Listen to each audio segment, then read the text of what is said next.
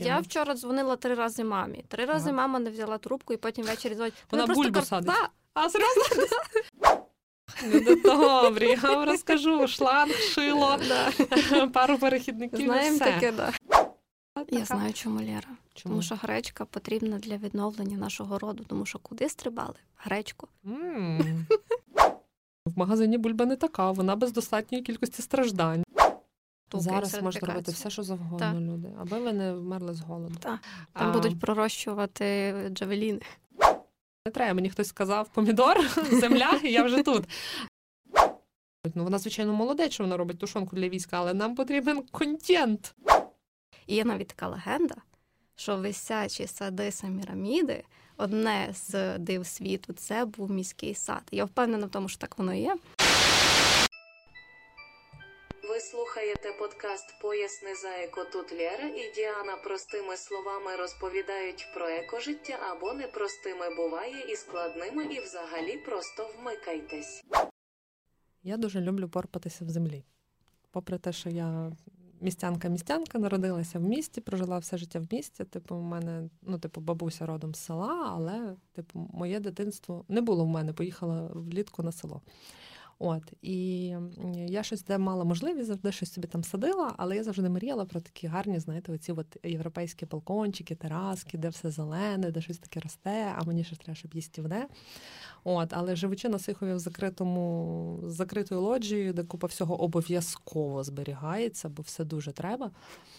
Е, ну, складно було реалізувати таку штуку. І от я переїхала, ми переїхали на орендовану квартиру з сім'єю, і в нас є відкритий балкончик, невеличкий, але все рівно. І я ж така все, я роблю свій балконний город. Е, ну і досвід є, все нормально. Так, огірки, вони ростуть легко, я, значить, посаджу, все прекрасно.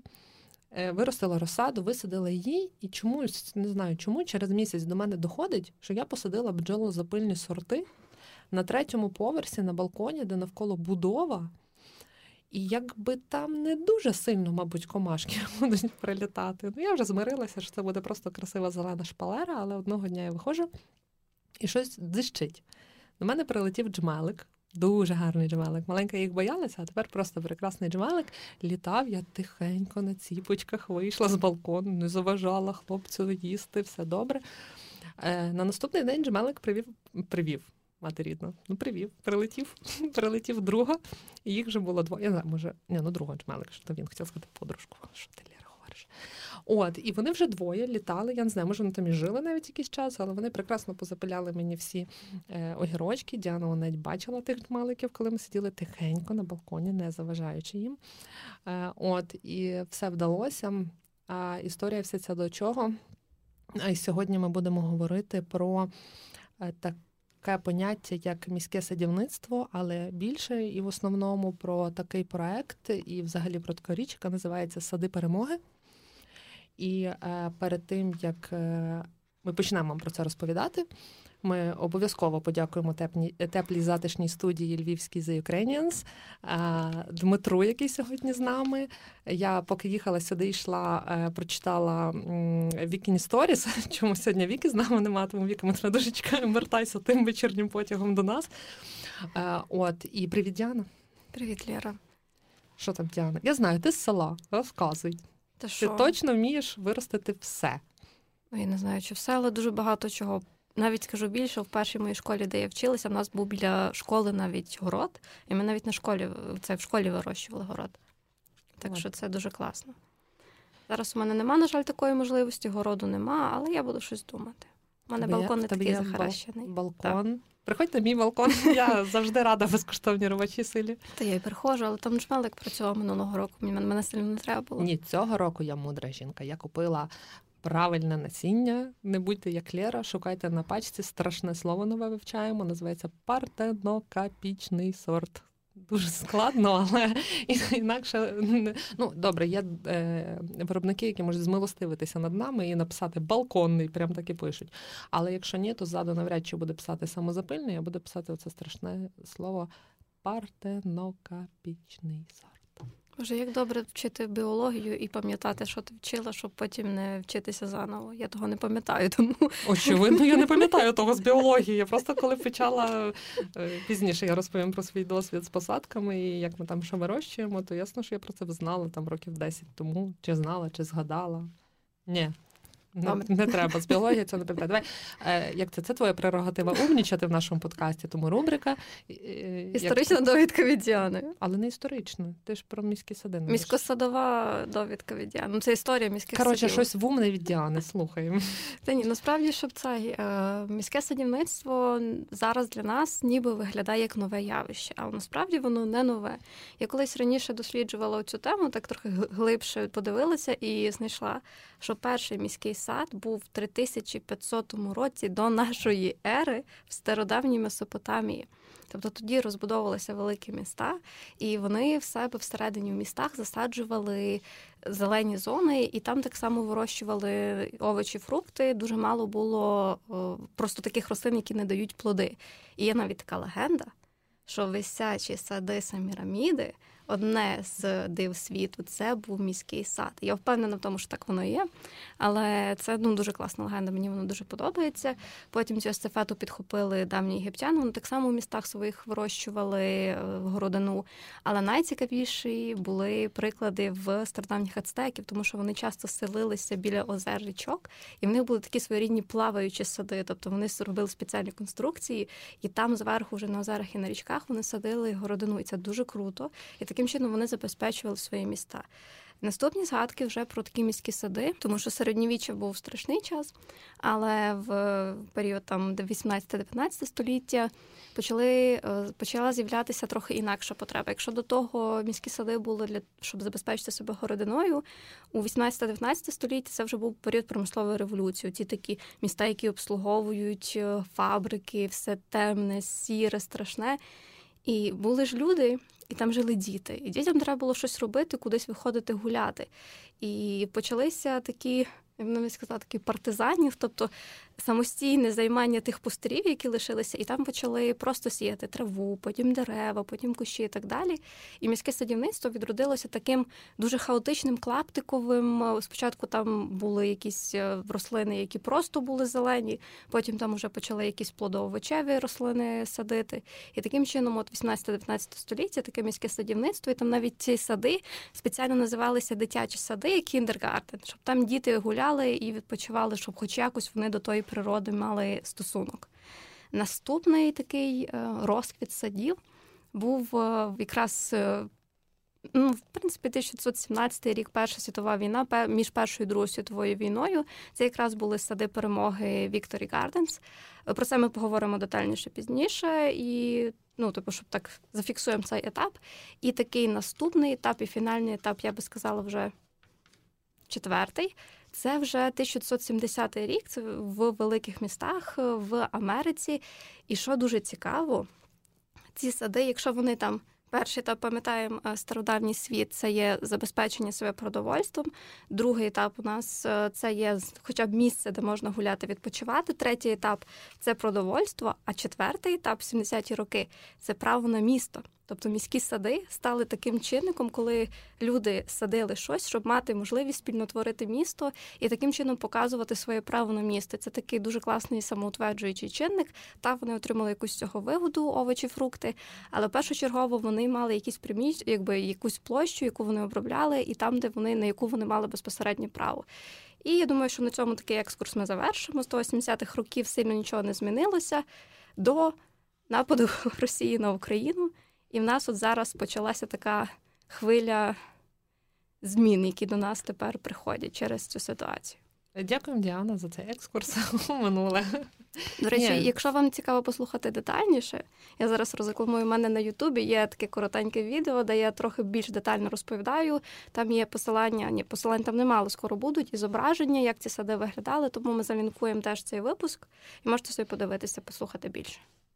Та в мене якесь таке, знаєш, до цих от е, до міського садівництва, бо можливо вам комфортніше і частіше ви зустрічали по модному урбансад назву.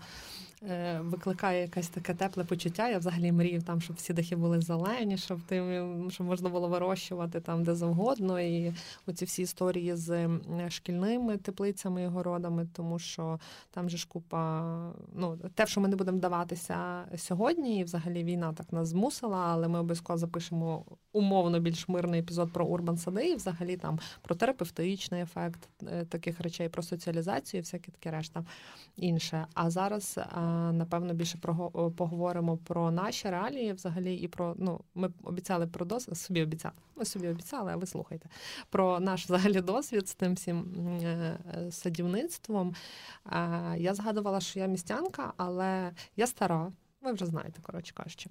І моє дитинство починалося ще ото в тій жахливій псевдокраїні під назвою Совєтський Союз.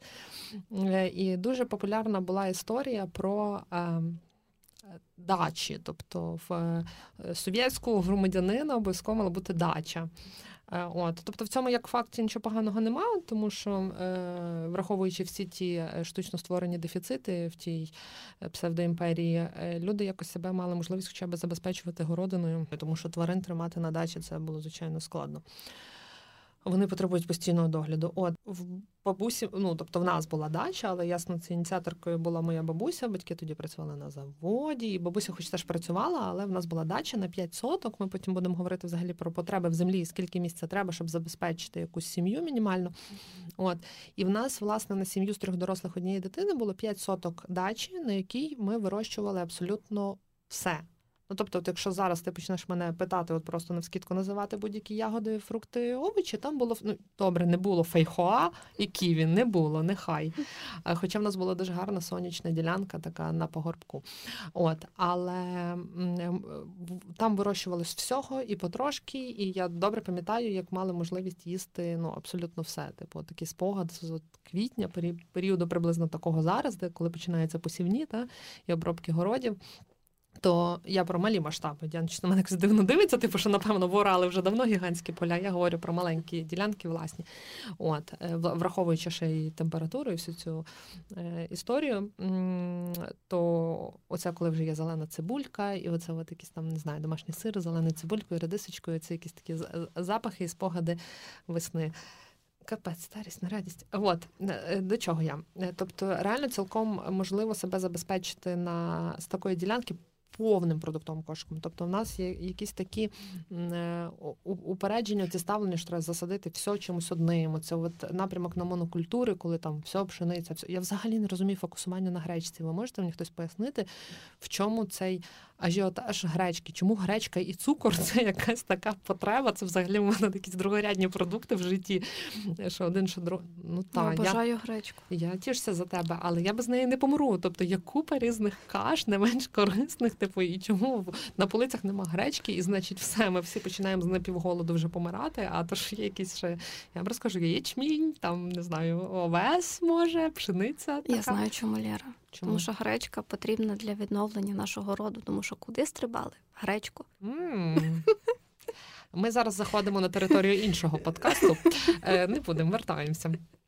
Е, так от, на гречку ще ставили, знаєш, тут можна різні асоціації придумати. До речі, теж надумана історія. Я е, дивилася якийсь фільм, е, якийсь документальний, зараз багато того всього дивлюся. Ми теж тобою перекидаємося там про мову, ну, код нації, всякі такі історичні речі. І там якраз хлопчина говорив, це була Галичина, і там багато всяких, ем, ну, типу, в нас багато польських запозичених слів.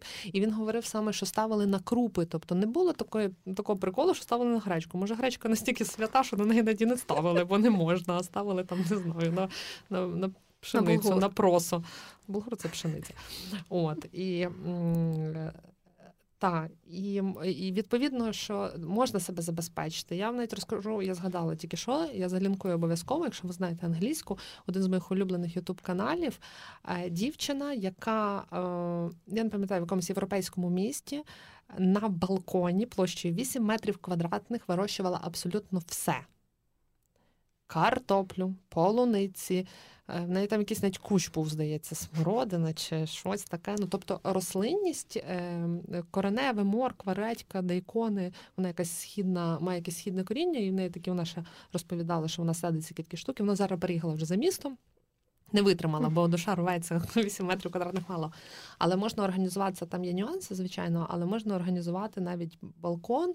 Ну, В мене минулого року росли огірки, помідори, шпинат, рукола, цибуля, горошок. Що там ще було, Діана? Там було. Джмелик. Та джмелик, ясне діло, джмелик. Квіти були. Квіти були, та ні, ще щось їстівне росло. Ну, словом, якісь всяка зелень, м'ята в мене постійно росте, тобто щось таке, що і навіть на підвіконнику ви можете виростити собі і- перець, і помідори, і огірок. Очевидно, ви там не об'їстеся тим, якщо це тільки підвіконник. І очевидно, що потрібні певні.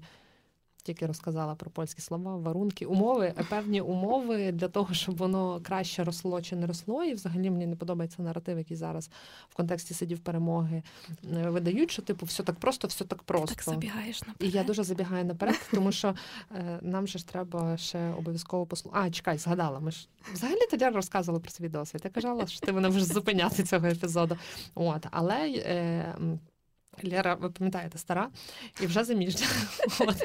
І чоловік мій е, е, має село, тато його живе на селі, досить велика кількість ділянок. І я не пам'ятаю, чому це взагалі відбулося, і в який момент в мене відбулося оце е, спогад про те, що я люблю щось там садити і порпатися. І ми вирішили поставити теплицю і вирощувати помідори.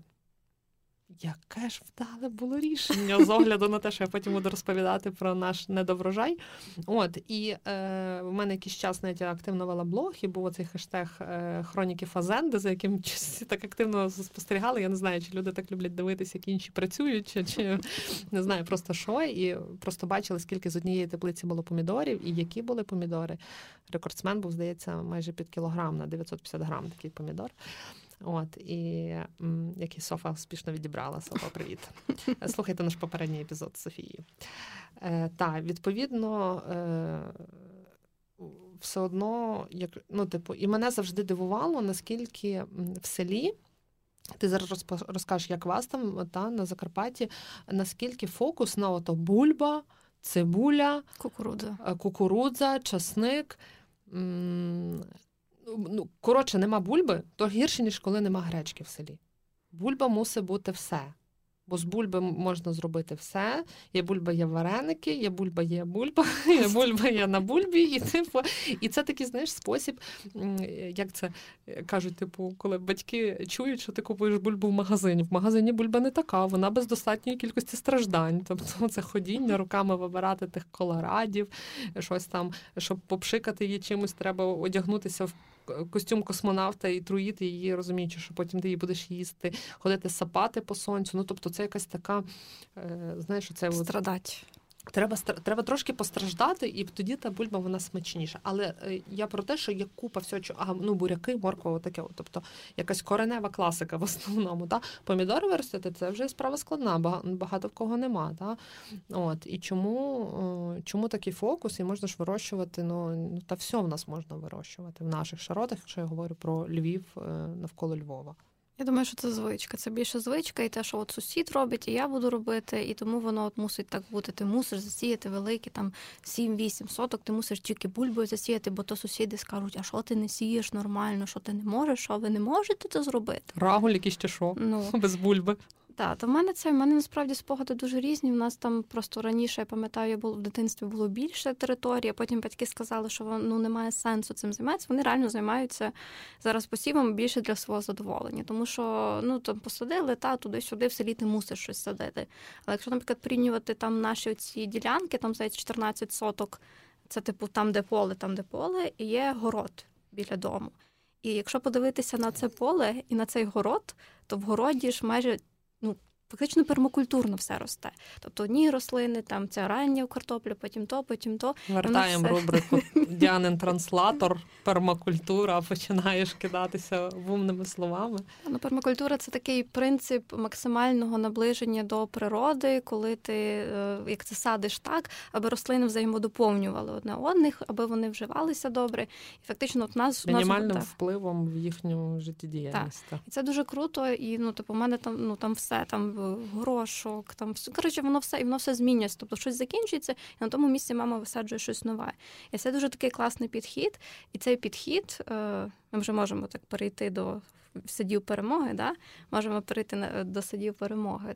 Це такий підхід культивували в період Другої світової війни. Саме поняття сади перемоги, звідки вони взялися, чому вони виникли. Перша світова війна, 1917 рік, почалися проблеми з продовольством.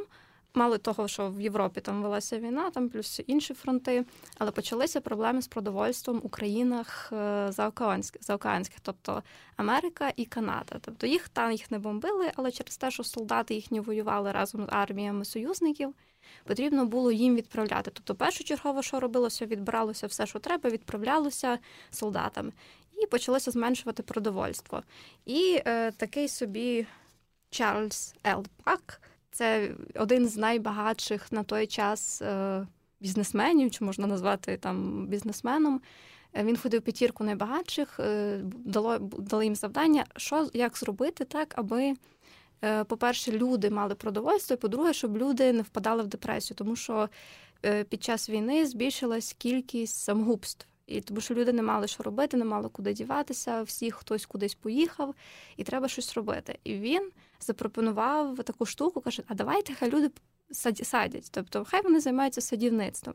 І була створена така е, національна комісія воєнних садів США. І ця комісія почала розробляти різні е, тих, тих штуки і поради, що робити, як робити. І тоді почали е, поширюватися. Там в кого є просто є просто город, засаджуйте город. Там, де є школа, при школі робили, при університетах робили такі сади. І вони робили навчальні відео. Якби ви бачили ці відео, що ці відео а раніше... ви побачите, ми вам залінкуємо. Що ці... Вони там англійською, але в принципі ну це дуже класно. Це такі, що збереглися автентичні кадри, як вони все пояснюють. Там просто вони робили буклети, друкували різні матеріали, пояснювали, що за чим садити. Там реально максимально пармакультурно це все було. Тобто, ну. Добре, не максимально, але наскільки можна. Що, наприклад, там настільки то е, там 5 осіб можна з такого то такої то площі годувати постійно, як ці культури змінювалися, як за чим їх садити. Коротше, це було дуже круто, і вони дуже дуже класно і ґрунтовно підготувалися. І якби це такий був бум 17-18 рік, потім люди трошки призабули. Потім 29-33 Велика депресія знову почали вирощувати, особливо ті працівники, які повністю втратили свою роботу і дохід, так вони принаймні могли свою сім'ю прохарчувати. І потім 41-го знову це все відновилося, і аж до 45-го. А 46-го війна закінчилась, люди перестали садити. І знову почалась продовольча криза, тому що всі думали, що все буде знову добре, все знову налаштується, але, на жаль, не вийшло так, як гадалося. І крім того, що люди вирощували щось, що вони мали якісь там продовольство, забезпечення, найважливішим взагалі завданням цих садів перемоги було підвищення бойового духу. Якщо ви подивитесь це відео, я вчора дивилася, там прямо чист у ці фрази «dig for dignity», там е, копай для гідності. Ну там же ж там ті плакати, настільки вони були класні. Тобто там жінка в прапорі Америки засіває там город. Я думаю, ми зробимо, покидаємо плакати в сторі, щоб ти зараз не описувала. Так, я, я думаю, але це Мені просто... малий з лопатою подобається. Ні, ну малий з лопатою теж класний.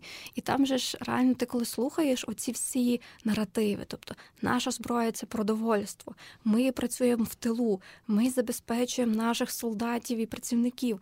І це настільки класно, тобто ти реально піднімаєш бойовий дух, і бойовий дух піднявся настільки, що в 1943 році 41% городини в Америці був вирощений саме в таких садах. Засіювалось тупо все. Засіювалось площі, засіювались клумби, засіювались там, де навіть оці е, ракети падали, навіть це використовувалось. Туди засипався ґрунт, звісно, тому що там. Ну, я не думаю, що тоді дуже сильно розуміли, що таке важкі метали і так далі. Ми про це ще сьогодні поговоримо, якщо буде час. Але суть в тому, що вони про еко, ви пам'ятаєте? Вони використовували от тупо все, всі території, які ну, засаджувалися, і це було дуже добре, тому що люди реально підхопили це все, і вони почали над цим працювати. Але ці відео, наскільки ці відео були зроблені, тобто там, типу, чувак, чувак працює в банку, і типу він такий, але після обіду він вже думає, і він витягує ці насінини, як він засадить свій сад перемоги і буде сім'ю. Ну, типу, воно знаєш, зараз там це цього дуже смішно, але тоді ж це те, що треба було людям, щоб піднімати бойовий дух, і ти нарешті ти допомагаєш своїй країні виграти війну. Отак от. Я бачу, ти дуже захопилася цією історією. Я до другої прям... ночі дивилася ці всі відео. Я так розумію, що мені треба захищати нашу е, кампанію сучасну, тому що я знаю, що Діана там грішить на те, що наративи недостатньо міцні, не досить сильно бойовий дух. Так само, як наша русофобія, вона недостатня. Недостатньо, 100%, пам'ятаємо це. Е, та, але я теж передивилася ці всякі відео, перечитала плакати взагалі. Це вогонь, це початок 20-го століття. Ці У мене є питання, звичайно, до е, технологій, які там оповідаються, використовуються. Але зробила знижку на те, що було 100 років назад, і, мабуть, трішки е, ми просунулися. Тобто не треба сприймати оту пермакультуру, як ти кажеш, де наче не втручання, але це не означає, що ми там не знаю, ходимо руками, тільки все робимо, і воно не потребує якоїсь агротехніки. Так? От, Але е, це була історія. Але історія, як ми знаємо, на жаль, вміє повторюватися. І ініціювали, значить, у нас в Україні е, також проект, е, всеукраїнську кампанію Сади перемоги. Е, значить, ця історія вже декілька тижнів, який ініційований, оце теж мене дуже насторожує, але нехай була взагалі так. Цей проект він створюється за підтримки що добре. Не просто хтось собі вигадав, вигадав і нехай, Слухайте, така складна назва, не буду вас напрягати. Е, організація називається Search, і нехай нам цього буде досить з вами, яка е, спонсорується урядом Канади і ще однією дуже сильно розумною е, організацією. Взагалі вони не звідки виникли. Вони працювали над реформами в Україні, але всякими такими цифровими реформами поліції, навіть я дивилась них на сайті, ну, тобто якимись такими серйозними речима, та бікдата, всяке таке. А тут раптом сільське господарство. Та? Але дякувати вони роблять це в партнерстві з урядом урядом з е, чекаю, вони постійно перейменовуються, тому я записала як правильно Міністерство розвитку громад і територій і Міністерство аграрної політики та продовольства України. О, е, та е, відповідно працюють разом. Це вже класно, це вже плюс, тому що очевидно, що влада розуміє що чекає нас не дуже класний е, сезон е, з точки зору врожайності. Та? Е, в чому суть? Принцип такий самий, та? тобто е, засіяти максимально можливі площі. Звичайно, е, я зразу кажу, що е, я не прихильниця і дякувати ЗСУ всі розуміють це, що не не почнуть там замість всіх клумб в центрі міста садити картоплю, та? тому що це вже трішечки перегине, настільки все погано. Та? Але що зробили? Зробили, окрім того, що зробили гарний сайт. Е, за що дякую. Ні, насправді сайт дуже простий, адаптивний. Е, адаптивний. Чому адаптивний? Ну і добре. Дуже простий, зрозумілий, легко ним користуватися. Там все чітко і приємно, і що що класно. Найстрашніше, що є на цьому сайті, це е, інфографіка, яка показує, що нас чекає, власне кажучи, з точки зору ем, аналізу отримання врожаїв цього року. Е, виглядає е, капець неприкольно, тому що, як ви розумієте, це якщо керуватися якоюсь елементарною логікою, бойові дії зараз ідуть е, на півдні, якби. Хто чекав цього року Мелітопольську черешню, то ні. От І на сході, на півночі, звідки у нас великі врожаї картоплі і славетні ніжинські огірки, та це все доведеться забезпечувати собі самостійно. І, е, значить, нам говорять про те, що цього року ми не отримуємо е, приблизно е, третину, не так, не не отримуємо, не засіємо третину тих угідь, які мали би засіяти. Тобто, вже на третину менше площі буде використано для того, щоб виростити для нас їжу. Але я вклинюсь. Можна ти вклинюсь. за дослідженнями Української природоохоронної групи 34% зараз не придатні до засіювань, тому що заміновані або там ведуть дії. ПРООН дає відсоток 30%. Ну, то це ну, офіційні зараз відсотки. Так. Ну, третина, трошки так. більше третини. Але страшніше звучить, тому що площі, ну, типу, дві третини за сім. Проблеми тут таки знайшли розводити зрадонько. А, Гірше по культурах інформація. Тобто, ваша улюблена гречка і е, квасоля, якщо ви любите борщ з квасолею, 42% ми недоотримуємо зернових і зернобобових культур, 71% е, баклажанів, 68% помідорів. Тобто, Я якщо колись продавали просто. там 100 кг помідорів, тепер продадуть тільки 30 кг помідорів. І як добре, що я вирощую помідори. Які це будуть ціни? Я тобі організую. І ціни будуть надзвичайні. Та якщо ми говоримо про якісь, е, ну тобто найбільші цифри це як це так звані пасльонові. Ну, баклажани, помідори, перці це те, що росло на півдні дуже активно, що любить тепло. Якщо ми говоримо про якісь кореневі культури, то це все в районі 40%, огірки так само. Е, ну, Тобто дуже сильно скоротиться продовольство і, відповідно, можливість виростити собі самостійно не такий поганий вже приклад. Е, закликають нас, щоб кожна громада, кожна сім'я, всі, хто мають доступи до е, землі хоч якоїсь, е, включилися і почали садити. Я погоджуюся з тобою, що нема, ну тобто, мені достатньо наративів, я не така критична, як ти. Але нема чогось такого, що мене прям підня... мене то піднімати не треба. Мені хтось сказав помідор, земля, і я вже тут. Але таку людину, яка якби не ніколи не робила, не садила, не схильна. Тобто, мені здається, взагалі це класний приклад, е, класна можливість е, внутрішньопереміщені люди, які переїжджають в село. Вони з міста вони не знають. Ну вони не садили ніколи. Ми сміялися вчора з чоловіком, що м- ще буквально рік тому ми обговорювали, як це змінилось, як це добре. Кожен має займатися своєю справою, і ти, коли фокусуєшся на своїй справі, то ти добре робиш свою справу і знаєш, а тепер сидиш, думаєш, боже, як добре, що я вмію щось підкрутити, викрутити, що я вмію помідор посадити, себе забезпечити. Та вертаємо назад багатофункціональність в наше життя. Е, та і. Е, і отут включається оця історія про співпрацю, тому що я не можу зараз вийти, от, наприклад, та, прекрасний дворик тут The Ukrainians є, і от зараз вийду з сапкою і посажу тут пару кущів, не знаю чого там. Чого хочете, Дмитро, що любиш їсти? Посадимо якось там е, огірочок, помідорчик. Та? Типу, ну так так, так, так то не робить. Е, І оця історія, що засадити кожен пустир і кожну клумбу. Ну от хтось прям зараз так почує це і полізе засаджувати кожен пустир і кожну клумбу. Е, Тому е, взагалі воно як працює. Організатори цієї кампанії створили сайт, створили методичні матеріали. Про методичні матеріали поговоримо трошки пізніше, але створили дуже гарну презентацію і почали проводити презентації по територіальних громадах. І тут починається е, рубрика Лєра Песимістка, та, е, яка викликає певний скепсис, на жаль. Е, тому що провели презентації, ну гарно.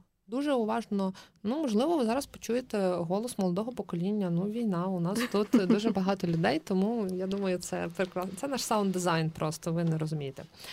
Е, Навіть ми не розуміємо. То в тебе з тим проблеми, а мене влаштовує. У мене таке над головою бігає зараз цілодобово. Я працюю просто. У мене практично ці воєнні дії в межах квартири. Про що я? Ви б бачили, а на відео може Діану принаймні буде видно. Якийсь зайвий звук, всі такі. Лера говорить, говорить. Дитина кричить навколо, то нормальний стан речей.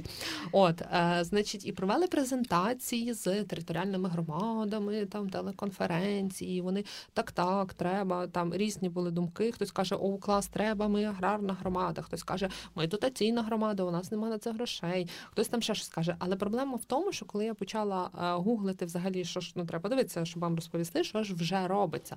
Бо проблема цієї історії в тому, що е, природа має цикл, і це не щось таке, що я захочу зроблю сьогодні, захочу зроблю завтра. Ви або встигли посадити, і воно росте, або ви не встигли, і і, і капець. Тобто у нас зараз немає можливості два місяці створювати робочу групу. Ще два місяці та робоча група буде створювати методичні матеріали. А ще два місяці всі разом зберуться і вирішать, що все-таки робити, і напрацюють якийсь документ важливий. На це все часу немає. Відповідно, треба прям от прям стартувати вже. Тому пробують залучати максимальну кількість людей. І е, коли я почала гуглити, що робиться в регіонах, всі новини було про те, що ти починаєш читати заголовок. Там ну хтось, наприклад, Кіровоградщина, Кіровоградщина долучається. долучається до програми сидів перемоги. І коли ти переходиш в новину, у нас прийшла презентація. Ну, вогонь, типу, клас, типу, класна презентація, я її бачила не зле. Питання в тому, що мало хто почав вже почав от прям реально діяти. Всі розказують або про якісь кейси, які були до того, тому що ви розумієте, кожен ваш город, кожен ваш, ваш балконний город це вже сад перемоги давним-давно. Якщо ви садите його вже 10 років, то ви от вже 10 років його садите. Та? Тут питання трошки інше. І е, важливо розуміти, що м, якщо громада, ну тобто, ініціатива може йти як знизу, так і зверху. Якщо ми говоримо легше в малих громадах, тобто в місті це прям буде дуже складно. Якщо це е, селище, село, і люди мають свої присадибні ділянки, в селах є такі історії, як незадіяні ділянки. Це можуть бути як ділянки прибудинкові, де ніхто не живе, і треба активізуватися тоді і е, ну, е, знаходити, хто власник. Можливо, громада може викуповувати ті ділянки, якщо вони нікому не потрібні. Внутрішньо переміщені особи можуть там жити і починати ту землю обробляти. І це взагалі круто. Але для цього треба знайти власника, е, запитати, попросити, не використовуєш хату, то давай або люди будуть жити, або громада має можливість викупити тимчасово. Треба розуміти, що ви не садите, і все, це ваша власність. Так не буде і так не працює. Звичайно, законодавство буде підлаштовуватися зараз під цю от програму взагалі і під ці зміни і потреби. Але е, ну, ви маєте розуміти, оцей рік я висадила, наступний рік, можливо, я там вже садити не зможу. Потім дуже багато незадіяних ділянок е, громадських, таких от просто пустирі, якісь от навколо. Але не всі вони придатні до садіння. Це буде зайво витрачені гроші, це буде зайво витрачені сили, але там ви нічого не витратите. Наприклад, я бачила е, репортаж, і це було, я вам зараз точно скажу, Черкасах. Значить, ротарі клуб е, дуже сильно активізувався і зразу зробили акцію, знайшли якийсь дитячий садок, де була велика ділянка, і вони вирішили там садити. І я дивлюсь на це відео, де на початку квітня це якесь там підійшло холод, і ще будуть морози. Вони вже зробили гарні таблички з виглядом овочів і насінням пороздавали людям в руки, і вони в пусту в лапках пусту, тобто земля, яка не має ні особливо ніяких поживних речовин, вони цю землю ніяк не підготували, яка ще промерзне, тому що в ній немає достатньої температури для висадки овочевих культур. Вже туди садять і моркву, і ну тобто є холодостійкі сорти, а є такі, які просто там замерзнуть. І в мене ще дуже великий сумнів до того, як це і ким потім буде м- збиратися обслуговується. Та фіг з ним збиратися, хай воно виросте спочатку. Е, Хто це буде доглядати? Тому що от е, в мене є два е, якби застереження. Перше, це що просто для краси це от зроблять вигляд, що наче щось роблять. А друге, що кинуться з ажіотажем, але не розуміють всього марафону, тобто, що це потрібно доглядати, вирощувати. Діана не десь збрехати, у Діани є досвіди. Закладання урбан сидів, які на так і ну, типу, хтось я дуже хочу, знаєте, є такі польські анекдоти, типу, для чого п'єс ліже собі я, або може. Так і ми. Ми можемо це зробити. Так ми давайте о, а далі, типу, обробляти, доглядати. Ну, е... А методички що пишуть? Пишуть? Ой, ти спеціально це зачепила. так? Да, мені Методички. Цікаво. Ну, десь е, насправді є дуже багато е, методичних матеріалів. Як обрати ділянку, як ділянку підготувати. Інше питання, що на цей час вже немає, але нехай. Як ділянку підготувати, які інструменти потрібно використовувати, які, як доглядати, чим користуватися, е, як обрати насіння, яке обрати насіння і так далі. До речі, про вибір. Дуже класний, що мені сподобалось, прямо на сайті є калькулятор. Дуже простий, дуже інтуїтивний, де є е, основний так званий борщовий набір, плюс якісь там ще зеленушечки і таке всяке. Огірки, помідори, баклажани, там навіть цвітна капуста є. І ти обираєш, скільки у вас є. Е, членів сім'ї. Обираєш, якщо ти чогось не їсиш, ти можеш віднімати, додавати. Ну, умовно кажучи, там, у мене дитина не їсть там щось, там помідори. Я тоді помідор на двох людей, а от картопля на трьох людей. Та?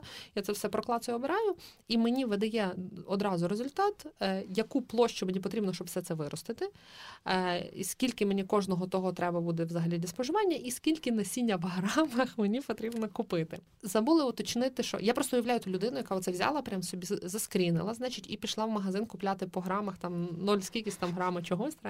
От е, можливо, потрібно уточнити тій людині, яка це буде робити, що треба взяти більше, бо не все проростає. Е, городництво там це нема. не ідеальний світ. Ні, там того нема.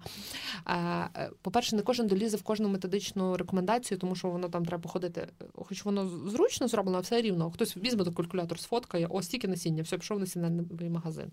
Та?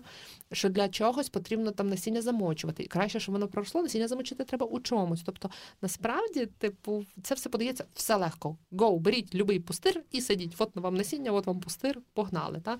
Е, очевидно, коли це великі площі, е, задіють фермерів. Що, до речі, дуже велике. Таке, знаєш, наче прикриваються, що ми от долучились, ми працюємо. Наші фермери так фермери ваші і так будуть садити. Тут це не про фермерів. Це абсолютно не про фермерів. Єдине, що можна взяти з фермерів, можна з ними домовлятися про використання їхньої техніки. Можливо, в них є залишки насіння, яке вони не використали, а ви можете використати в громадах. Можливо, в них є там залишки добрив, хоча це мало ймовірно. І до добрив в мене найбільше претензій, те, що вони там описують. Та? Потім описують добре ваше там, ці всякі нітратні фос. Так, причому там є навіть формулювання, я собі виписала, що мені страшенно не сподобалося. Я коли думала, які взагалі можуть бути сумніви стосовно цього всього, як воно буде робитися, що не зрозуміло, які добрива будуть. Я прямо раніше це собі записала. А потім я знайшла таку фразу, в якому в якій написано, що знаряддя це не те, що було написано. А от потрібно пам'ятати, що ефективних біологічних методів боротьби з шкідниками поки що немає, тому ми вимушені застосовувати хімічні, там, тобто мінеральні. І тут декілька е, пермакультурників десятків України зробилося гібкий фейспалм, тому що ну в сенсі немає. Чекай. Я Вза... Та, саме такий. Я взагалі не використовую мінеральних добрив від слова зовсім. Я вам розкажу страшну історію. Навіть картопля може рости без колорадського мовно жука і сильних хвороб, не використовуючи оцю всю страшну е, яку використовують у нас в селах. І Мої там... батьки вже не використовують. Мій дід сказав, що то не можна вже використовувати. Треба нормально це додавати перегній і так далі, і все воно ну, само. Ні, перегній додавали, але все рівно розумієш, то таке як святий процес. Та я воно... пам'ятаю, я ходила сама з тим відром, у ці гранули кидала кидала в дитинстві, то все, ні, чи ні, ти про що? Ні, треба купити. Це ще ж треба прискувач купити спеціально дорогий. А я обов'язково. Значить, вдягаєш костюм. Оце, от, якщо ви бачили, які рекомендували Чорнобилі. костюми, щоб якщо хімічна атака буде, от такий костюм на себе треба одягнути. Тобто, вже мала би якась виникнути думка, що коли я вдягаю на себе стільки всього, що мені страшно, що на мене попаде, то мабуть не дуже я і хочу їсти потім таку от єрунду. Ну там, наче треба витримати якийсь період до того, як їсти, але не суть. Тобто сам наратив їхній, що типу ви маєте там прописані назви прям мінеральних добрив, ну тому що вони ж стараються давати рекомендації. Ужас. Насправді, е, ну класно, що вони продумали все, що треба розповісти, але кидаються в дві крайності. Перша крайність дуже поверхнево щось описана, а друга дуже детально. Наприклад, про сівозмінну і культури, які між собою е, добре лагодять і погано лагодять. Насправді, я колись пробувала, коли я хотіла засадити пермакультурний сад. Прямо в мене було одне таке поривання дурне одного року. Одразу все зараз. Я дуже сильно хотіла, розмітили. Це має рости з цим. Я сиділа отко тиждень, це з цим ні, це з цим не підходить. Людина впаде в паніку і просто скаже: Та ну його. Та ну його ті ваші городи, це все дуже складно. Не треба. Це насправді половина з того дурна неправда, тому що все воно прекрасно поруч росте. Є реально якісь там супер е, приклади, коли от не варто, умовно кажучи, не варто садити картоплю і помідори разом, тому що колорадський жук це один тип. Оце от я не впевнена українською, як правильно пасльонові. Ем, і ем, Е, цей колорадський жук він перекинеться на баклажан, перець і помідор. Типу, це все одного типу разом з картоплею. Та? От, Але якщо ви вирощуєте так, що колорадський жук, якби не дуже то і полюбляє ваші рослини, то він тоді і не прийде. Це вже питання до того. Або якщо ви оприскаєте, картопля росте під землею, та, і ви прискаєте на листя, коли хочете захищати, кропити. О, я все згадую, то в нас називає кропити. От, Не покроплене, то не не, не пасує їсти. От, І е, то помідор він росте над землею, ви на нього накроп пили, і вам потім його так і їсти. Ну, типу, мене це трішечки лякає е, такі історії. А вони прям пишуть і розповідають, які потрібно добре використовувати. Знаєш, мені здається, що вони дуже багато чого слизали з цих попередніх, тобто 40-х років, тому що ті теж прописували добре. Ті навіть вони навіть відео одному, яке ми теж злінкуємо, то що я тобі не кидала, там навіть показано в яких кількостях що змішувати. І там це ж відео запостила організація, яка займається вирощуванням, і вони свої коментарі дають, що такого не варто робити, такого не варто робити, такого не варто робити. Знаєш, в чому прикол? Тут е, палка двох кінців. Тобто, з однієї сторони. Е... Не можна бути категоричними там писати, це буде робити, це не буде все. З іншої сторони, е, поверхнево погано, тому що оця вся історія вона прям потребує чітких кроків. Я, наприклад, там почитала їхні оці от матеріали, які можна прям завантажити з сайту, розізлилась трошки, але потім я пішла дивитися їхні соцмережі, і, наприклад, я знайшла пост прям детально, як від покупівлі насінинки, правильно проростити і виростити самостійну розсаду томатів, де в принципі розписано все дуже детально, дуже класно. І такі інструкції потрібні людям. І я розумію, що багато хто буде використовувати мінеральні добрива, тому що це легко, швидко, класно і прикольно. Та? Але не можна писати, що неможливо без них виростити. Тобто, бо людина ну, в це ясно, повірить. Треба це абсолютно... давати тоді ще інші варіанти. Тобто, ви можете використовувати це, або ви можете більше ну, дізнатися тут. Свято впевнені, що це неможливо, і все. Я розумію, що робилось дуже швидко, і, можливо, бралося з якихось одних джерел інформації, або якийсь був один спеціаліст, спеціалістка, яка це все напрацьовувала. Я розумію, що часу реально було мало, тому що ну якби. Треба навчати. Дякуємо чи не дякуємо. Рашисти напали на нас не восени, і в нас не було стільки часу через зиму готуватися. Та Мгм. от зараз сталося, і зараз придумали, і починаємо робити це все швидко і на колінці. Та тобто, це важливо, що там, умовно кажучи, експерти знають, що робити, розповідають, що робити. Люди вже організовуються, думають, що вони хочуть робити. В цей час влада міська допомагає з ділянками. Так само центральні органи влади мають бути долучені, тому що і потрібно там в деяких випадках там і законодавство підтасувати і допомагати. Треба шукати якісь можливо організації, м, там не знаю, коаліції громад е, територій, якісь іноземні партнери, міста побратими, які можуть допомогти. Та умовно кажучи, от була новина, що два дні тому на Львівщину приїхало 85 тонн, будь вона неладна, дружня Франція, прислала нам посівного матеріалу. Вгадайте, чого? Картоплі. Картоплі, звичайно, теж нам. От е, і та, тобто, що можливо хтось буде ділитися добривами. Добрива теж бувають добрі і недобрі. Та от е, відповідно залучені мають бути всі, але одночасно, тому що часу ну просто тупо реально нема. Та? Або по матеріалах починається. Вам треба то, є, сеє, таке відро, лопата, сапка, граб. Берете те, що є. Я вам розкажу, що вам треба. Ютуб вам треба. Ви собі не уявляєте, що можна робити з підручних матеріалів. Одна лопата, одна сапка і Ютуб, ваше все. Ви здивуєтеся, як можна використовувати деякі речі. Е, От, та. Ну, тобто, наприклад, хтось може думати, там, от в мене там ділянка, вона суха, там не затримується вода. У мене немає часу, щоб підготувати землю так, щоб утримувати в ній воду, тому що це можливо на наступний сезон, якщо вам буде треба.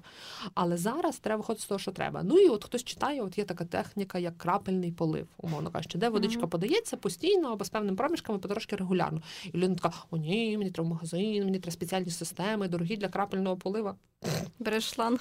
Люди добрі, я вам розкажу. Шланг, шило, пару перехідників. Знаємо таке, да. Е, Ну тобто е, хтось подумає, що це прям складна агротехніка, і потрібно там її там так сильно використовувати. Та?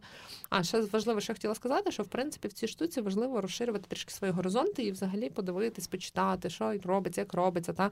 Якщо ми говоримо про ту саму пермакультуру, що воно таке, як можна замість дорогих добрив за допомогою трави зробити добриво елементарної. Та? Мульчування. Е, І мульчування, і саме добриво, я маю на увазі. Та? Е, Наприклад, що ми можемо їсти набагато більше речей, ніж ми звикли їсти. Тобто не характерно, особливо е, на півдні, поняття таке, як дикороси їстівні квіти. Мгм. Ну, це Мгм. зараз можна вже зарядитись тонною вітамінів. Ем, Мені, до речі, знаєш, про що я вчора подумала? От е, коли ми говоримо про дикороси, черемша, та популярний, е, е, популярна річ, яка вирощується в городах е, з, з насіння. Та і я сподіваюся, було б дуже добре. Але на жаль, черемша як дикорос внесена в Червону книгу України. Але коли в нас зараз продовольча проблема і воєнний стан, чи можемо ми використовувати, ну типу збирати? Хоча в нас в Львівській області, якщо ви не в курсі, в ліси ходити не можна. Уже можна. Вже Вже можна? минулого тижня можна ходити. Так. Блін, я так утримувалася. Йду в ліс зараз. Е, от я до чого? Чи можемо ми е, ну все-таки збирати з однієї сторони, типу, захищена рослина, червонокнижна, але з іншої сторони, ну я не знаю. А як мені доведеться жити там в землянці і е, знаходити собі їжу? Я маю обходити черемшу, бо вона червонокнижна? Та там зараз дуже багато процедур спростили. Я думаю, не варто це лізти. Типу, все одно я от війшла сюди, поки по дорозі три бабки стояли, черемшу Може, продавали. вони вирощують в себе. Я купила насіння черемші. Минулого року і висіяла. Багаторічна рослина, клас, просто навколо дерев собі садити і все. От, відповідно, оця от історія. Потім, е, що можна робити, наприклад, теплі грядки, які подовжують час дозрівання. Тобто вже не чи холодно, але земля тепла, а тепла земля це е, продовжує рости рослинка.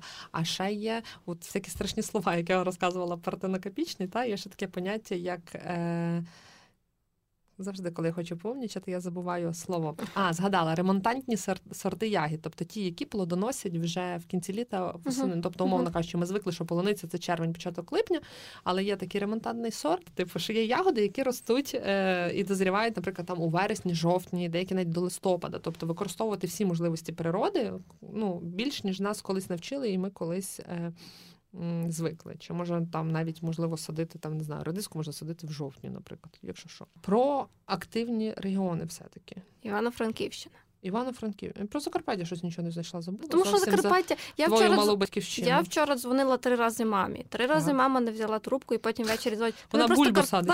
А серйозно? а ще ж рано, ні? Ні, то ну, сусіди садять. Рано після Юрія садиться бульба, то ж так Е, годиться. Сусіди садять. А сусіди садять. Так, але в нас вже дуже тепло. Тобто нас Всі каже, пішли, і я пішов.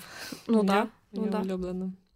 А я знаєш, що ще думала? Я думала про а, позитивні сторони взагалі цієї історії. Наприклад, що Давай. наскільки покращиться якість продуктів, наприклад, продуктове споживання людей і взагалі харчові звички. Тобто, ну, мовно кажучи, е, той помідор, який виростила тут я за допомогою. Пермакультури, та ну, мовно кажучи, без сильних втручань і органічними добривами, він буде мати набагато більше там нутрицептивних цих е, елементів. Взагалі його харчова цінність буде набагато вища, ніж прекрасних херсонських помідорів, але все-таки вирощених на полі, типу, і так далі. Та? Бо там вони смачні за рахунок сонця, бо вони ростуть. А тут мені треба танці з бубнами робити, щоб вони були класні в мене там в напівтіні. Мені здається, що ще до таким додатковим е, стимулом і додатковим руслом розвитку це те, що багато буде людей після того вчитися ферментувати ці всі речі. Вони О, дійдуть до того. обробка, та. Тобто це теж дуже добре, бо я теж от бачила, дуже звісно, після, що людей також вчили не просто вирощувати, а й заготовлювати наперед. Багато Так, хто так. цього не робить, і це нові знання, і це також забезпечені Я продуктами. прочитала, що в Америці навіть висилали оте міністерство, чи як воно називається, з комісія, військових так, садів. Оце це капець. Давайте міністерство садів е, зробимо. Міністерство городу. До речі, про наративи ви говорять, городні війська. Тобі не подобається городні війська? Ти погано досліджувала тему. Бо ти от всіми тими закордонними е, загніваючий запад, де читала єрунду всяку. А Я я, тут про Я рідненьке. тобі щось покажу, Лєр. З якої щас сторони? Я зараз проведу спецоперацію, ти навіть не з якої сторони мали нападати, так? От, і цей, і, е, або, наприклад, е, по, по твоїй е, цій історії я постукала по столу, то нічого? Ти Ти знову далі постукала. Я спеціально. От, е, що е, знизиться споживання, наприклад, м'яса і морепродуктів, тому що доступ до моря частково дуже навіть блокований, а тварин вирощувати це не так легко і доглядати за ними, як ну нехай може якісь там курочки люди будуть пробувати, але все рівно велику рогату худобу це складна історія. І, відповідно, не зможуть, ну, типу, збільшиться споживання овочів, фруктів і е, веганізуємося словом. Диви, які Ну, наративи ти придумала. да. Веганізуємося До заради речі, перемоги. я запишу собі. да. Запиши собі. Е, потім заплатиш Та я роялті. просто завеганізуємось. Там же ж у мене знайомий веган зараз доволі відомий чувак у війську, є в ЗСУ, і він написав пост про те, що типу, Про я сухпайки? веган, але ні, я веган, але можна це можна вбивати, типу росіян, тому що це нормально. І, це, і навіть Майкл Щур сказав, що вегани сказали, що можна вбивати росіян. Тварини мають душу, вони мають навіть емоції. А русня не має. Так от, Франківщина. Що? Добре, поговоримо про душу десь в якомусь нашому Я, релігійному як знана спейсишистка, маю право що завгодно про тварин говорити. Так от, е, та, значить, Франківщина. Що в нас робиться на Франківщині? Значить, спонукають якнайбільше садити мешканців, і от дуже багато наративу про фермерів, дуже багато говорять, та, і взагалі про Франківщину, що ми такі молодці, ми дуже доєдналися, ми працюємо з фермерами. Там, та ви завжди працюєте з фермерами, так і не зрозуміла, в чому прикол. Але е, пан Марцінків, значить, заявив, що він дуже сильно, дуже сильно спонукає садити м, містян, що вони, значить, будуть виручати у власників е, землю на потреби ЗСУ, щоб це не означало. Я не, не знаю, що це значить, але сподіваюся, що Військові сади. для, та, для якихось військових садів. Там А, будуть пророщувати джавеліни. Е, Та закликали, значить, в міськраді, е, хто не має можливість, має е, якісь присадибні ділянки або в принципі ділянки навколо міста в межах міста, е, передавати їх на користь. Ну тобто не віддавати, а дати можливість, хто хоче е, висадити. Та от ми почали, я щось не закінчила про те, що от внутрішньо переміщені особи, та ну в місті на всіх місця не вистачає. А хтось їде в села, тому що навіть там спокійніше, чи їм там легше, чи тихіше, чи тому що там не чути тривог. Типу я різні історії чула. І вони можуть пробувати, тобто їм розкажуть як, або вони самі включать собі Ютуб і подивляться декілька відео.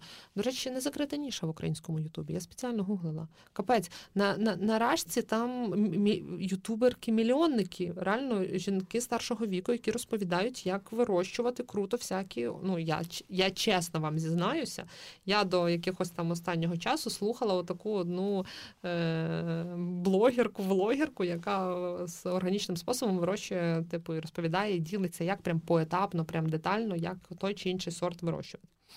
В нас не закрита ніша. Я знаю два досить непогані канали, але вони щось перекваліфікувалися на військові рейки. І замість того, щоб людям розказувати, як зараз виростити огірок і бульбу, вона показує, як вона тушонку робить. Ну, вона, звичайно, молодець, що вона робить тушонку для війська, але нам потрібен контент. Ютуб канал зробити що? Так от. Е, ні, не буду. Е, значить, е, він так само Марцинків зазначив, що ну, типу, з точки зору закону, поки що сумнівно і неясно, як це має працювати, але в принципі, коли люди домовляються джентльменсько, якби та от в мене є, я тобі даю там на рік, нехай на два. Типу, без угод, без нічого. Ну ми зараз мусимо взаємодопомога. Мені здається, дуже класна зараз риса, яка нам якби допоможе всім, е, в тому числі. Значить, якщо ми говоримо ще про Франківськ, то звичайно приводять е, як яскравий приклад міського садівництва це сад город на промприладі, який функціонує, функціонує вже досить давно, і вони його будуть розширяти зараз і давати можливість дітям там попорпатися, що теж дуже сильно круто. Я насправді дуже здивувалася, що є діти, які реально не уявляли, звідки береться той чи інший овочі фрукт. Я типу, ну ну нехай, але може книжечка, там чули журнальчики там для дітей, якісь нехай в природі діти не бачили. Але можливість прям самим поритись і посадити. Та? Тобто в мене там, ну окей, Марко там сад-город бачив на селі, але, е, наприклад, в них в садочку були там свої грядки, і вони там самі садили. І для дітей це просто кайф бачити, що вони рилися, наче бавилися, а потім вони вже сидять і на перекус їдять ті огірки, чи там ті ягідки, чи ще щось. Це ну, взагалі реально вогонь. По Франківщині, напевно, все. Промприлад буде розширятися. Там є ініціатива про яку ми, здається, вже десь розповідали, правда, про Redspace. Е, а, це ми розповідали для наших патреонів. Тому е, добре, в кінці в кінці з вами поговорю про це. Оце все. Про кого я ще про Черкаси я вже згадала. Мені от дуже цікаво, я прям буду теж слідкувати, шукати той дитячий садок, як воно буде все рости у тій сухій землі. Е, пустій насадили там, я вам кажу, можна цілий, цілі Черкаси прогодувати. Якщо буде працювати, то ну супер, тому що реально ділянки біля шкіл, ділянки в садочках. Це ніхто не каже про дітей, але батьки, наприклад, там можуть долучатися. Двори це така крута практика. Ну тобто я бачила навіть там, де якийсь такий приклад, прям дуже в Нью-Йорку є городи. Тобто ви уявляєте собі ці хмарочоси, і тут ні звідки стоїть якийсь там дід і сапає е, свій город. Ну це ж навіть, вогонь. Та, навіть коли ми говорили, пам'ятаєш наш третій вистражданий, здається, чи четвертий епізод про екологічні фільми, і там а, оцей от прекрасний мужик, та. цей та і цей. Думка просвітлена була. От зразу видно, що ті люди, які порпаються в городах, вони класні люди. Е, так, і до речі, ще історія є така з торгівельними мережами. Складна, тобто люди почнуть вирощувати, значить, їжу, та? але проблема в тому, щоб продати в умовному там сільпо чи Арсені, та не знаю, як там Арсені, нехай давай якусь всеукраїнську мережу сільпо і АТБ, та е, то е, в них є стандарти, сертифікації, обстеження. Словом, помідори згниють, поки ти всі ці папірці позбираєш. Та? І мені здається, їм важливо дуже переглянути свої оці от в принципі умови, тобто не ринками єдиними. Класно, якщо будуть створюватися фермерські ринки. Зараз це актуалізувалось дуже в Києві. Я бачила, та починають з'являтися прямо в різних районах різні фермерські ринки, і вже є е, якби інформація. Бо у Львові в нас був, я сподіваюся, він запрацює цього року, але чесно скажу, це такий прям дуже фенсі ринок. Він як приклад, як це може бути. Дуже стільно, дуже красиво на площі ринок. Та декілька виробників з одного кооперативу, але хотілося б, щоб це було такою практикою. Прям згадую, як я оце мріяла вісім років тому з на базарі. Та, Це ще може бути знаєш інший формат. Я не знаю, чи ми говорили про це в рамках нашого подкасту, але є оця штука, типу як щось типу кооперативів. Тобто не всі люди можуть мусять вирощувати, але не можуть скидуватися якійсь людині або там групі людей, які вирощує, і таким чином, типу, будуть отримувати. Це трошки інша історія. Оці от наділи, про які ти говориш, та є таке поняття десь як кооперативи. Умовно кажучи, коли це в межах однієї громади або декілька близьких та, громад. Я вирощую сея, ти вирощуєш тея, ми оці всі кооперуємося, можемо навіть обмінюватися або зробити переробку спільну, наприклад, умовно кажучи, ти вирощуєш там, не знаю, часник, я вирощую томати а Дмитро вирощує зелень. Ми разом гуртом зібралися, зробили крутий томатний соус там і продаємо, наприклад, в піцерії міста його, та або там просто людям продаємо, забрендувалися класно і продаємо.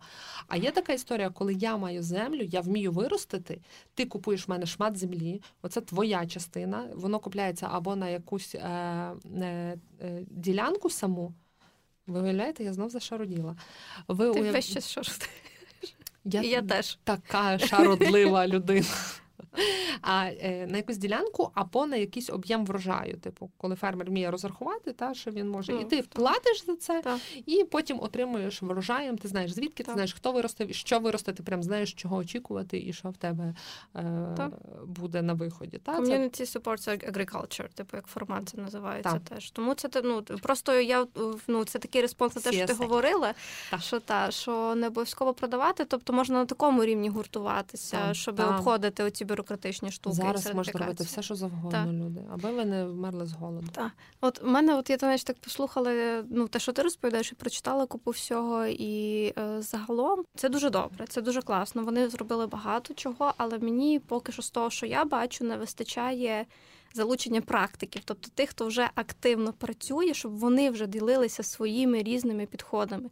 Пермакультура в Україні та ж сама, там е, фермери якісь, які би розповідали про це. Може, в тому майбутньому буде, але поки що ну мені цього практичної частини не вистачає. Знаєш, що згадала? Я слухала інтерв'ю з не знаю, хто вона представниця від цього Search, типу представниця організації, яка це все ем, е, і ініціювала. От і вона сказала дві такі речі, які мені не дуже сильно сподобались. Перша річ це така, типу, ну ви розумієте, ми не можемо зробити все. Мене чи закинули, якби ну, от вудочку, типу, закинули от ідею, а люди мають ініціювати. Ну, типу, складно ініціювати, коли ти ну дупля не відрізаєш, взагалі про що мова йде. Е, Це перше. А друга історія, що вони такі, от багато ідей. Та, наприклад, ми вже вже йдуть розмови про банк насіння. Куди йдуть? Є в нас вже банк. Ви Вже дослідіть хоч трошки є, та. тематику. Я розумію, що часу дуже мало, але мені здається, що вони не попробували углибитися. Типу вони знали, що вони хочуть зробити. Вони мали закордонний приклад, і вони такі: от ми все зробимо, все, ми будемо все обговорювати. Пишіть нам свої ідеї. Ну, Так трошки вже багато чого є зроблено. Спробуйте сконтактувати з тими людьми, які профільно тим займаються, хоча би. Так. І вони теж в різних громадах в нас є, і люди трохи щось поможуть. Та я думаю, що от е, в тому напрямку ну, вони дуже сильно просіли. Тобто треба було принаймні якісь там основні геошкам написати. Якби вони в міністерство звернулися, я не знаю, чи вони зверталися, але там би точно дали переклики як- якихось там організацій, які би на когось вивели. Ну коротше кажу, поки Коротше, що мені, перестаємо та. гнобити. Може, вони просто не встигають, може, вони просто не про все подумали. Може, вони е, там міністерство теж зайнято чимось іншим залученням картоплі з Франції, або до них зі своїми пермакультурниками прийде. Але ну на загал ініціатива класна, тому теж, якщо ви нас слухаєте, якщо у вас є така можливість, обов'язково беріть сапку в руки і все, що треба, і працюйте. І ну. Долучайтеся, це дуже крута практика. Я теж от думаю, що це що буду переселяти Френка на балкон і буду йому там всадити всякі штуки зверху, щоб він йому ж не добрався. йому ж не можна свіжих. Трошки оцих. йому можна давати. Ну, типу, я там знаю. Він, він собі знає, скільки він хоче їсти. От, і так на, на сам кінець е, найбільше є дуже ну, багато є застережень. Принаймні, от основне застереження, що я чула стосовно міських садів і садів в місті, це ж все забруднено. Це ж все погано, що ми то будемо їсти. Скажу я вам так, не все так погано, як вам здається. Так, є Може, вам і не здається, але Діана тільки що так придумала. От є е, ряд досліджень, частково ну, ми теж їх там залінкуємо, але згрубше забруднення, те, що ми, наприклад, бачимо, от смог, там всі кажуть, там викиди і так далі. Так, це впливає, але найбільше, що впливає, це є сам ґрунт.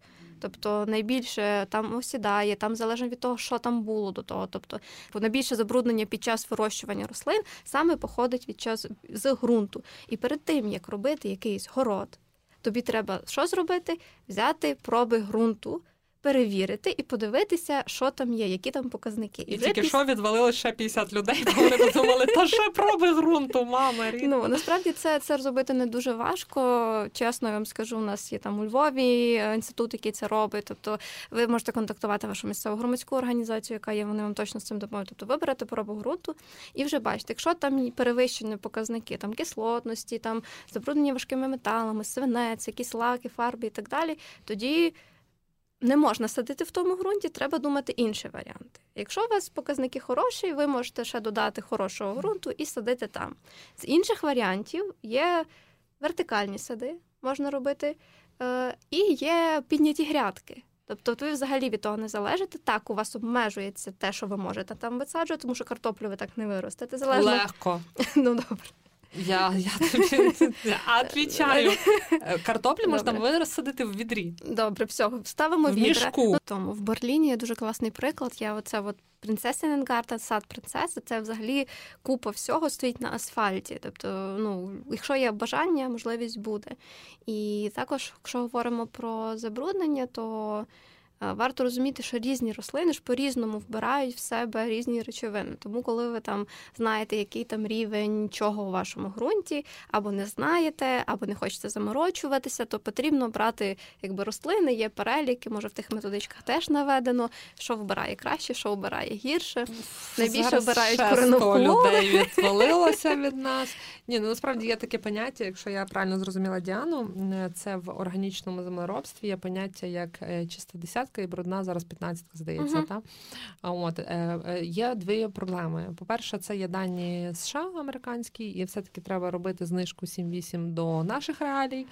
Але якщо Діана хоче, то я можу залінкувати. Мало лінків ніколи да. не буває. Да. Так само, як і цифри історичних довідок. Виявляєте, які з нею співіснують.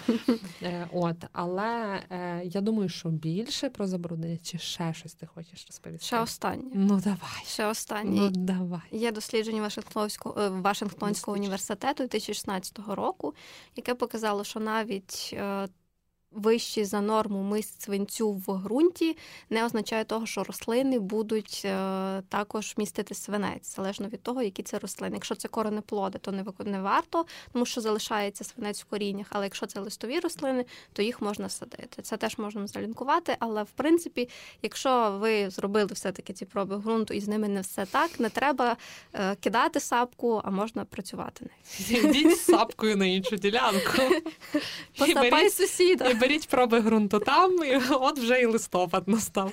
Підсумовуємо, що не все так страшно, але й не все так просто. Як вам така моя історія? Ну та насправді це дуже. Круто, це не є аж так складно. Можна обирати простіші якісь культури, е, можна більше заглибитися, якщо в тебе є можливість і час. Ну, на жаль, на жаль, багато людей е, переселених, які Втратили можливість працювати, і в принципі вони зараз не мають особливо знайти чим зайнятися, і вони можливо в такий спосіб і навіть е, відволічуться і з користю займуть собі руки і будуть не так е, грузитися, як показала практика. В тебе немає часу на новини, в тебе немає часу на новини, то ти бачиш тільки як це нотифікації з великими знаками окликами, коли горить Москва чи зловили Медведчука. Та а всі решта новини, типу, ви так знаєте, що трошки гірше, трошки краще, але все одно перемога за нами. Тому сьогодні не вийде епізод на 36 хвилин. Є в мене така підозра. Але нам тут так е, гарно, тепло і затишно, тому ми готові говорити вічно. Ще й про їжу я можу говорити просто завжди. Але не будемо. Але не будемо. Е, е, будемо що будемо робити? Будемо дякувати і просити. Будемо просити вас підтримувати ЗСУ, тому що зараз нам це все найважливіше. Обираєте собі, що хочете, точкову допомогу, фонди, гуманітарну допомогу, що хочете. Е, якщо щось після того лишаєтеся, лишаєтеся, чому лишаєтеся?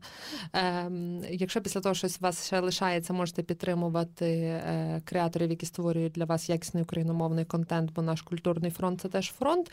От вам, наприклад, два варіанти. Ви можете підтримати нас, або можете підтримати і стати частиною спільноти The Ukrainians, яка нас дуже хостить і допомагає нам. Не знаю, за що вони нас терплять, чим заслужили. Є підозра, що будемо відпрацьовувати.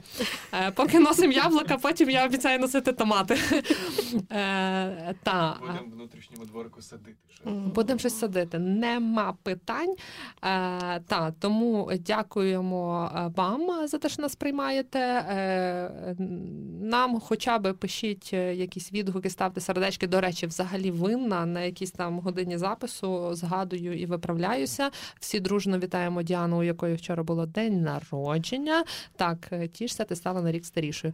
От Тому в подарунок можете ставити їй серця, лайки і пишіть нам відгуки на платформах, де ви нас слухаєте. Доєднуйтеся до нас. Ми є в купі соцмереж. До речі, винна забула сказати. Ми тепер є з потугами, але на Ютуб. І там ви можете дивитися відео, версію всього цього балагану.